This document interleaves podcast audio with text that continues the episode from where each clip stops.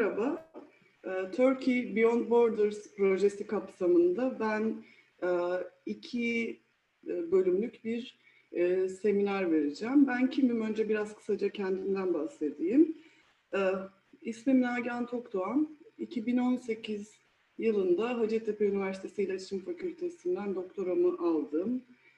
Ee, sembolik siyaset ve duygu siyaseti çalıştım. AKP'nin duygu siyasetini e, çalıştım doktora tezimde. E, aynı yıl yani çok kısa bir e, süre sonra kurumsal akademiyle ilişkim koparıldı. Pek çok barış akademisyeni gibi. Ve yaklaşık iki, iki buçuk yıldır aslında akademik olarak pek bir şey yapamıyorum. Buna hayat izin vermedi diyelim. Bir ay önce Berlin'e taşındım. Burada Max Planck Enstitüsü'nün Duygular Tarihi Araştırma Merkezi'nde doktora sonrası araştırmacı olarak bulunuyorum. E, bugün benim bu seminerde anlatmak istediğim konu başlığı Duygu, Sembol, Mekan, AKP'nin İstanbul'u ve bitmeyen fethi. E, özellikle böyle bir başlık ve konu seçtim. Çünkü asıl yapmak istediğim şey bu duygu siyaseti dediğimiz ve son derece yeni olan alana ilgi duyan arkadaşların, lisans öğrencileri, yüksek lisans öğrencileri ya da doktora öğrencilerinin e, bir şekilde onları motive etmek, onların önünü açmak, onları cesaretlendirmek için aslında bu konuyu seçtim. E, şöyle e, organize ettim kafamda. Bu ilk derste biraz sembol, duygu ve mekan ilişkisi nedir? Biraz böyle soyut gideceğiz. Bu üç mefhum birbiriyle nasıl ilişkilidir ve biz e, bir e, bir siyaset yürütme biçimini okurken bunlardan nasıl faydalanabiliriz?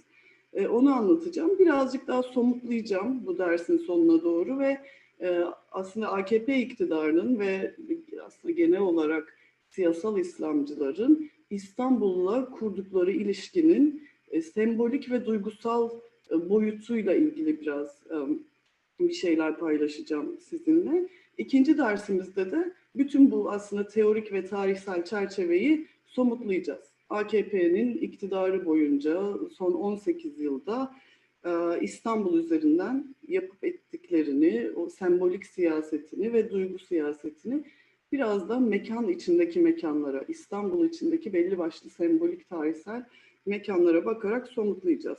Şimdi e, şey dedim hani bu duygu siyaseti meselesi çok e, yeni çalışılıyor. Dünyada da öyle aslında. Belki son 15-20 yıl diyebiliriz dünya için. E, Türkiye için daha da yeni. Neden böyle? Aslında bunun çok somut temel bir nedeni var. Modern siyaset bilimi literatürü e, duyguları hep e, bir şekilde görmezden geldi, ihmal etti, dışladı. Bunun moderniteyle çok yakından ilgisi var. Yani bir siyasete bakarken e, daha çok böyle işte rasyonalite, akıl, çıkar, rant odaklı analizler hakim modern siyaset bilimi literatüründe. Çünkü yani modernitenin dayattığı bir düşünme biçimi var bize. İkili karşıtlıklar üzerinden bir düşünme biçimi bu. Ee, ne, neden bahsediyorum? Yani işte kamusal özel, kültür, doğa, akıl, duygu, erkek, kadın gibi çok net e, kategoriler üzerinden bir aslında e, düşünme biçimi bize dayatıyor modernite. E haliyle de duygular aklın ötekisi olarak kavranıyor. İşte daha psikolojik fenomenler, bireysel fenomenler, insana içkin e, insana özgü fenomenler olarak kavranıyor ve bütün siyasal analizlerin dışında bırakılıyor, görmezden geliniyor. E,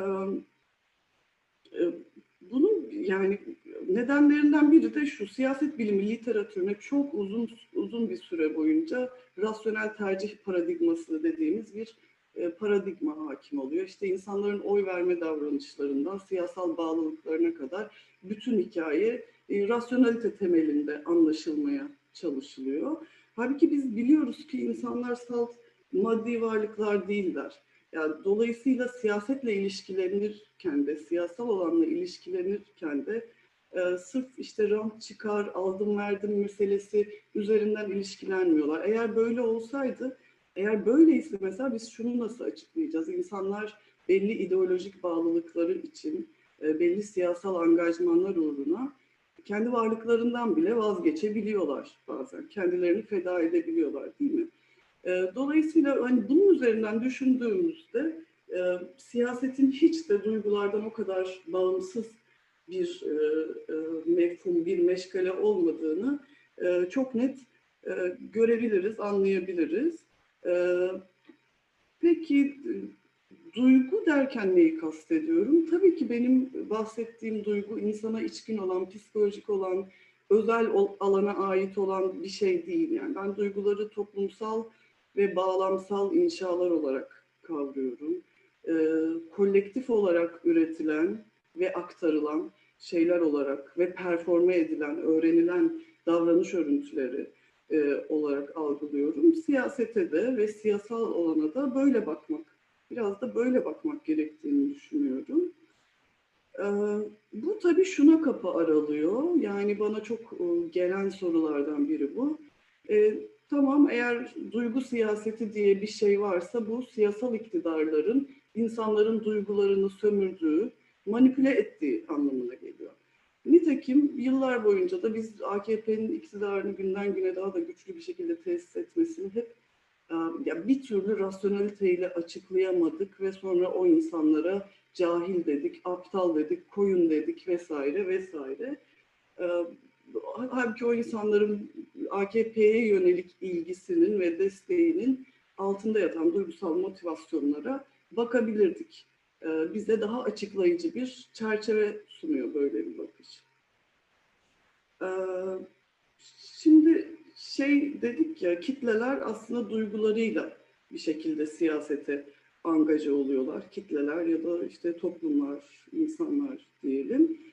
Peki e, yani onları siyasete böyle angaja eden araçlar neler dediğimizde karşımıza siyasal semboller çıkıyor.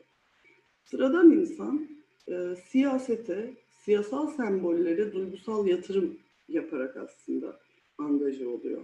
Dolayısıyla siyasal semboller e, sıradan insan için siyasetle ilişkilenmenin çok temel nesneleri diyebiliriz. E, temelde de çok e, yoğun duygu hazneleridir aslında bu semboller. Örneğin bir ulusun belli bir dönemdeki ruh halini anlamak için o dönemde dolaşıma sokulan, duygusal yatırım yapılan siyasal sembollere bakmak gerçekten bize o ulusun o dönemdeki ruh haline dair çok fazla şey söyler. İnsanlar kendini kim olarak görmek istiyor? Nasıl görmek istiyorlar? Neden korkuyorlar? Neyi hatırlamak, neyi unutmak istiyorlar? E, bunların hepsini aslında sembolik sembolik siyasete bakarak e, gözlemleyebiliriz, analiz edebiliriz ve çıkarabiliriz. İstanbul bu sembollerden biri. Duygusal yatırım yapılan ve sembolik siyasetin bir aracı olan AKP'nin sembolik siyasetinin başat araçlarından biri ola geldi aslında. Özellikle 2010 yılından sonra diyelim. Siyasal İslamcılar açısından tarihsellik ve duygu yüklü bir sembol İstanbul. Bunu açacağım ileride biraz daha. Ve bugün geldiğimiz noktada aslında çatışan ulus anlatılarının ve milli tarih anlatılarının mecrağı haline geldi. Bir tür e, savaş meydanı haline geldi İstanbul. E, siyasal İslamcılar açısından bir tür kaybın, yasın, o, kaybın yasının tutulduğunun, hatta bunun da ötesine geçerek o kaybın intikamının e, alındığı bir sembol haline aldı. Ve intikamcılığın aktığı tabii ki AKP intikamcılığının aktığı bir sembol halini aldı İstanbul. Tam anlamıyla bir savaş mekanı halini aldı. E şimdi çatışan ulus anlatıları dedim. Bu bir yandan şu demek. Sembolik siyaset bize bellekle ilgili de, toplumsal hafızayla ilgili de çok şey söyler. E, onunla da doğrudan ilişkilidir ve bir toplumun duygusal yatkınlıklarına dair de biraz önce de ima ettiğim gibi bize pek çok şey söyler sembolik siyasete bakmak. Ee, aynı zamanda kolektif siyasal kimlikleri kurar, üretir, yeniden üretir ve yaygınlaştırır semboller üzerinden işletilen e, siyaset biçimi. E, kolektiviteler ya da kitleler ne yapar? E, o sembollerle kurulan anlatıların vaaz ettiği, çağırdığı, duyma, düşünme, eyleme biçimlerini performe ederler. Ee, ikna olurlar, bazen ikna olmazlar, bazen rıza gösterirler, o sembolü sahiplenirler, bazen sahiplenmezler. Ee, dolayısıyla e, siyasal iktidarlarla sıradan insan arasında e, siyaset bakımından böyle bir araç işlevi görür sem semboller ve sembolik siyaset.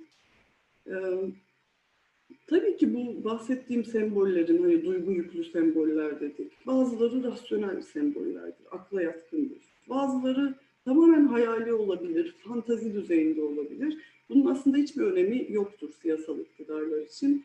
Çünkü en nihayetinde siyasal gerçeklik dediğimiz şey e, semboller aracılığıyla, siyasal semboller aracılığıyla yaratılır.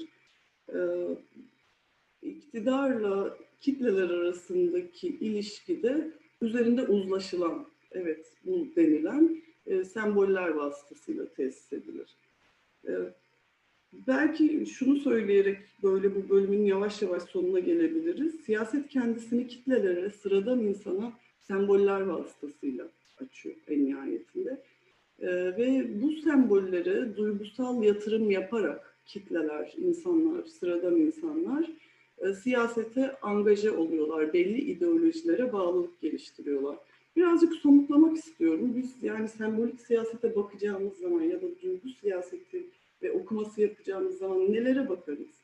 Nelere bakabiliriz? Hangi mecralardan biz e, o duyguları, o sembolleri görebiliriz? Birincisi dil, siyasal söyleme bakabiliriz. Gerek siyasal aktörlerin, gerek sıradan insanın diline, söylemine bakabiliriz. İkincisi eylemlere bakabiliriz. Ee, yani ideolojik etkinliklere hem siyasal aktörlerin yine hem de tabanın diyelim. Üçüncüsü siyasal aktörlerin bizatihi kendilerine, şahıslarına bakabiliriz. Liderlere örneğin. Lider başlı başına şahsıyla, bedeniyle e, büyük bir sembol olabilir, büyük bir siyasal sembol olabilir. Dördüncüsü mekanlara bakabiliriz ki bugün yapacağımız şey bu. E, İstanbul örneği üzerinden bir sembol olarak İstanbul'a bakacağız. Beşincisi de kitlelerin katıldığı performatif eylemleri okuyarak e, sembolik siyaset okuması yapabiliriz. Neyi kastediyorum? Performatif eylemler diyerek. İşte milli bayramları düşünün, belli başlı ritüelleri düşünün. E, yine bunlara bakarak biz bir sembolik siyaset okuması ve duygu siyaseti okuması yapabiliriz. Şimdi biraz yavaş yavaş somutlaştırmaya başlıyorum söylediğim şeyleri.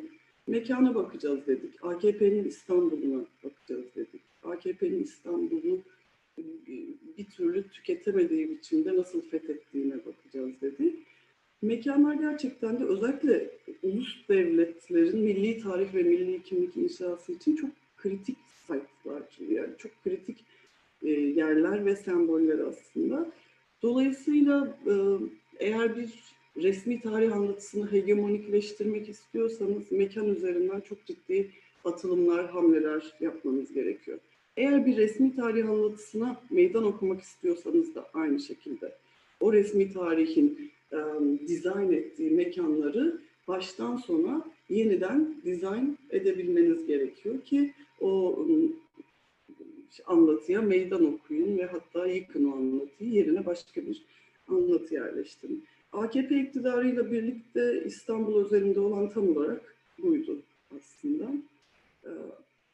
Bir tür cumhuriyet değerlerine, cumhuriyet tarihine meydan okumanın en kilit sembolü haline aldı. İstanbul özelinde yürüttüğü sembolik siyaset, e, cumhuriyetle hesaplaşmanın e, çok temel bir silahı haline geldi. Ee, geçmiş yani hem kendi geçmişlerini aslında siyasal İslamcılar hem de bugünlerini bir tür yeniden kurguladılar ve bunu e, aslında Türkiye Cumhuriyeti'nin bir geçmişi olarak da kurguladılar İstanbul üzerinden. Yeni bir anlatı kurdular. Buna neden gerek peki? E, çünkü İstanbul biliyorsunuz Osmanlı İmparatorluğu'nun başkenti, aynı zamanda İslam'ın başkenti e, ve Cumhuriyet'in ilanı bir, ilanıyla birlikte özellikle siyasal İslamcıların kurduğu anlatıya baktığımızda İstanbul'un ihmal edildiği, görmezden gelindiği, bütün o ihtişamının, kudretinin yok sayıldığı gibi bir e, anlatı çerçevesi karşımıza çıkıyor. Dolayısıyla İstanbul'un bu unutuluşu ya da unutturuluşu Cumhuriyet rejimi tarafından e, siyasal İslamcılar için bir yandan Osmanlı'nın unutturuluşu, İslam'ın unutturuluşu vesaire diye gidiyor. Bir tür kimlik yitimi. Yani siyasal İslamcı gelenek açısından, o zihniyet dünyası açısından bir tür kimlik kaybı, güç kaybı, kudret kaybına e, kapı aralayan çok sembolik bir yitim.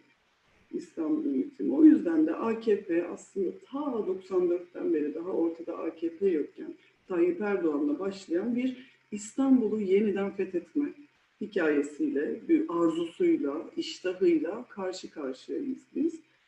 Ee, yani siyasal İslamcılar açısından dediğim gibi İstanbul böyle şey, evet bir tür yeniden fethedilmesi gereken bir yer ama bunu önce nostaljiyle makyajlıyorlar diyebiliriz. Yani bir tür asrı saadet nostaljisi, ah o eski İstanbul, işte Osmanlı'nın İstanbul'u, İslam başkenti gibi bir tür nostaljiyle aslında yaklaşıyor e, siyasal İslamcılar İstanbul'a. Ama aslında temelde bir rövanş silahı dediğim gibi. İstanbul bir rövanşist kente dönüştürüldü. Cumhuriyet rejimiyle kurulan karşıtlık çerçevesinde. Ee, şey yani kentin bu sembolik yitimi e, tabii ki siyasal İslamcılar için dedim ya adeta bir kimlik yitimi, varlık yitimi, görünürlük yitimi yani bir tür görünmezleşme e, gibi ve kentle AKP'nin kurduğu bütün ilişkide hınç dediğimiz duygu hep bir dip akıntısı olarak işliyor. Şimdi hınç çok temel bir duygu. AKP'nin genel olarak duygu siyasetinin zemini diyebiliriz hınç duygusuna. Birazcık açacağım o duyguyu. Hıncın belli bileşenleri var. Bence AKP'nin İstanbul'la kurduğu ilişkide e, üç, e, üç sac ayağı var, üç duygu var temel olarak. Bunlardan biri aşağılanmışlık duygusu. Aşağılık hissi, aşağılık kompleksi.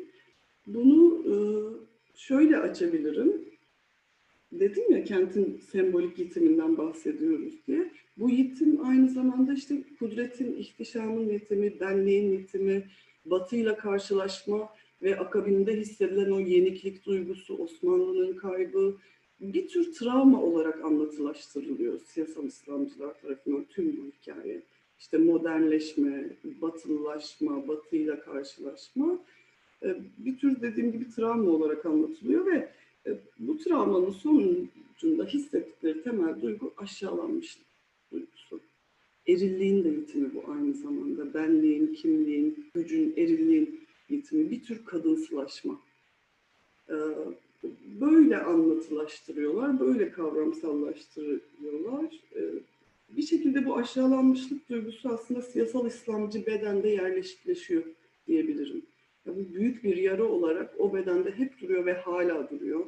Ne kadar güç elde ederse etsin, ne kadar hegemonyasını kurursa kursun, İstanbul'u kaç kez fethederse etsin, geçmeyecek bir telafisi mümkün olmayan bir aşağılık kompleksi, aşağılanma duygusuyla hareket ediyorlar. Buna eşlik eden İstanbul'da AKP'nin kurduğu ilişkide buna eşlik eden bir başka duygu bence öfke. Ee, aşağılanmışlık duygusu kendi başına gelmiyor. Beraberinde bir öfkeyi de getiriyor. Seni aşağıladığını düşündüğün, sana bunu hissettirdiğini düşündüğün öznelere karşı bir tür öfke duyuyorsun ve intikamcılık gelişiyor. Yani bir gün bunun intikamını alacağım, bana bu yapılanın intikamını alacağım e, duygusu gelişiyor. Ee, buna literatürde şey deniyor, yani intikamcılığın eşlik ettiği öfkeye narsistik öfke deniyor. Narsistik öfke biraz e, sıkıntılı bir şey ve şey yani tehlikeli bir duygu. Nitekim e, tezahürlerini görüyoruz bugün. E, çünkü şey yani hep bir misillemeyi ve intikamı aslında kovalayan bir duygu. Bunun içinde sürekli ve sürekli olarak kendisine yarasını hatırlatması gerekiyor. O yarayı, o kaybı, ona yapılanı sürekli deşmesi, eşelemesi ve sürekli kendi yarasına bakması gerekiyor ki unutmasın, affetmesin, intikamını alabilsin.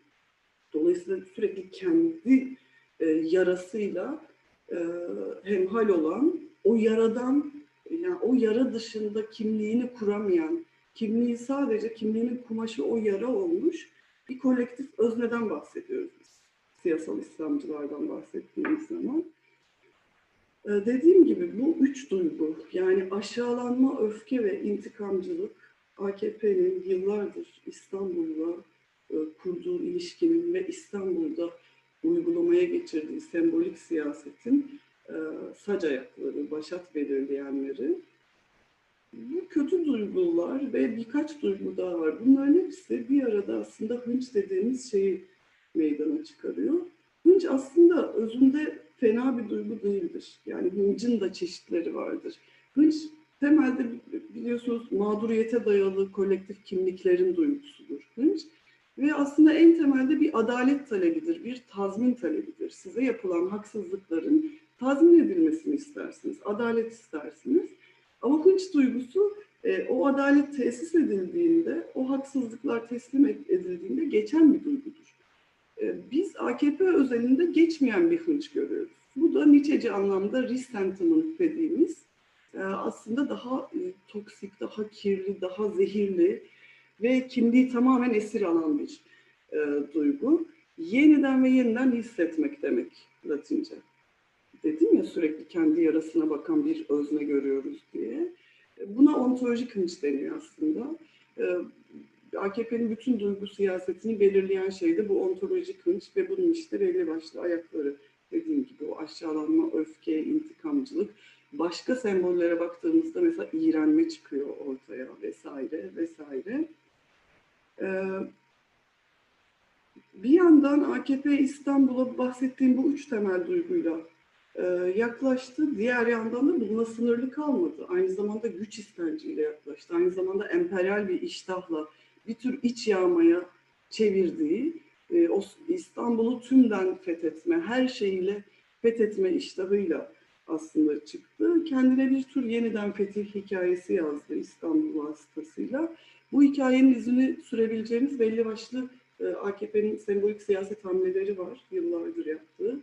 E, ikinci dersimizde e, o mekanlara bakacağım. O aslında biraz daha somutlayacağız İstanbul'la kurduğu ilişkide nasıl intikamcılıkla, rövanşizmle, öfkeyle yaklaştığını İstanbul'a. Şimdilik burada bitirelim, biraz bunlar üzerine düşelim, düşünelim birlikte. İkinci bölümde görüşmek üzere.